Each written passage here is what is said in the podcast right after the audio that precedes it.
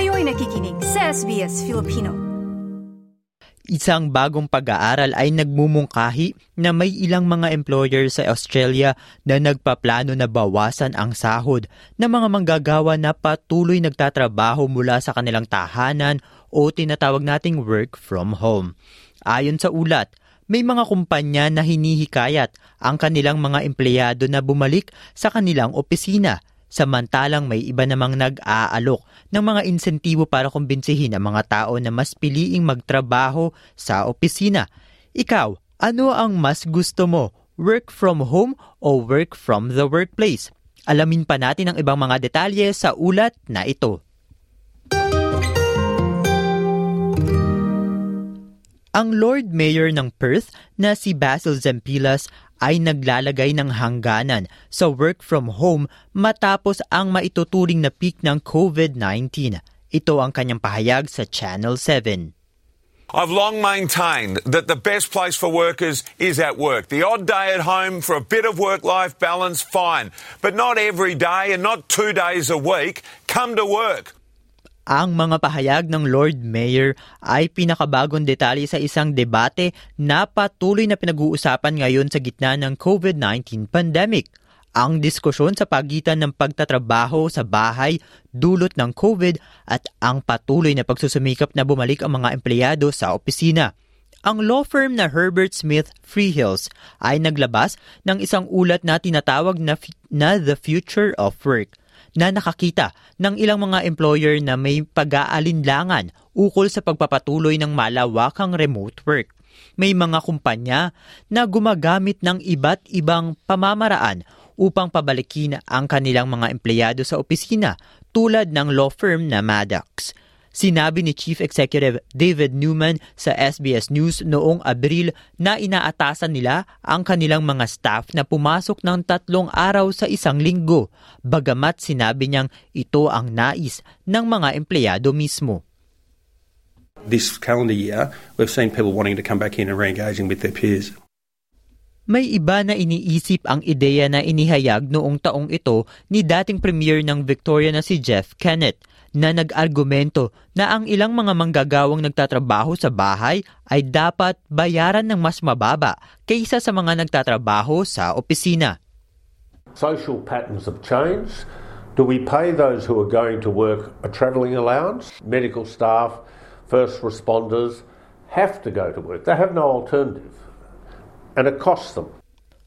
Gayunpaman, mas maraming kumpanya ang hindi pinipilit ang kanilang mga empleyado at nag-aalok ng insentibo sa halip.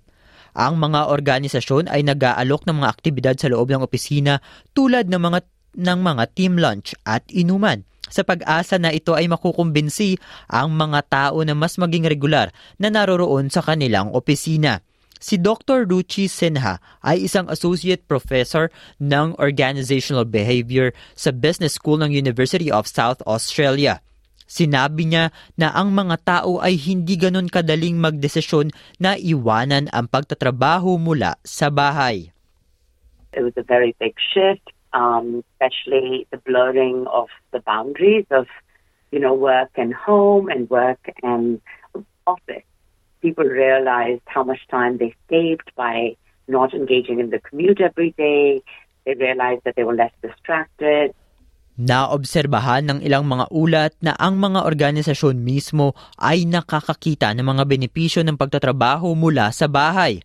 May mga kaunting organisasyon lamang ang nag-uubliga na bumalik sa opisina at halos kalahati ang nagsasabing ang hybrid na kasunduan ay pagpapabuti sa pag-access sa malalayong talento habang kulang-kulang 70% ang naniniwala na ito'y nagpapalakas sa diversity ng mga aplikante mahigit kalahating employer ay nag-aalala rin na ang pagsususpinde sa trabaho sa opisina ay maaaring magresulta sa mas mataas na turnover ng mga empleyado. Ngunit natuklasan din ng survey na The Future of Work na mas mataas ang mga inaasahan na ibalik ang mga manggagawa sa opisina sa loob ng dalawang taon sa Australia kaysa sa ibang bahagi ng mundo. Si Marnie Baker ng Bendigo Bank ay isa sa mga empleyado na naniniwala na mas mabuti ito. Sa isang video na nalik sa News Limited, sinabi niya na ma- sinabi niya sa mga empleyado na ang Bendigo ay nakabase sa mga relasyon na hindi maaaring mabuo habang nagtatrabaho sa kanika nilang tahanan. I see it, and I see it playing out when people are together in the office. The energy levels, the interaction, the innovation. You know, sometimes that's something that you, you will not get when you're sitting at home by yourself. That innovate and innovative thinking. Um, we've just got to get back together more often. Ngunit nilinaw ni Dr. Sinha na hindi ito ang laging sitwasyon.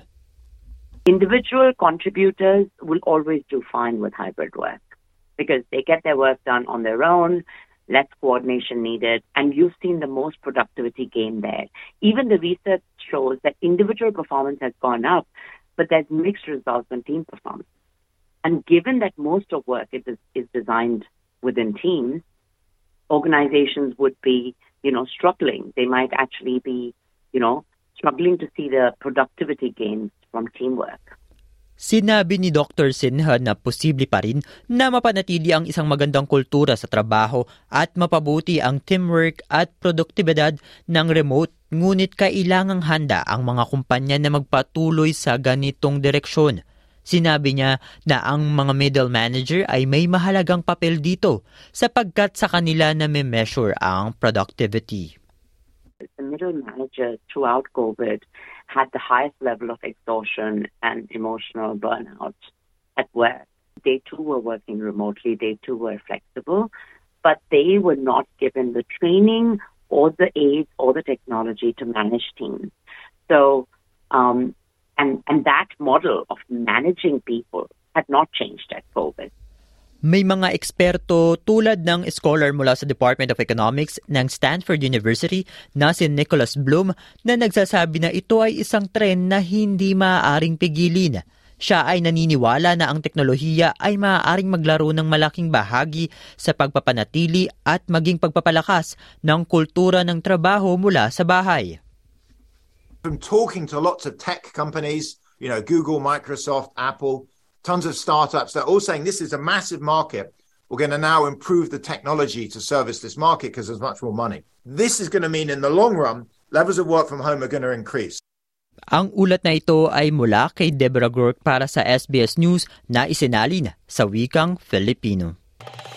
Nice yung bang makinig na iba pang kwento na tulad ito? Makinig sa Apple Podcast, Google Podcast, Spotify o sa iba pang podcast apps.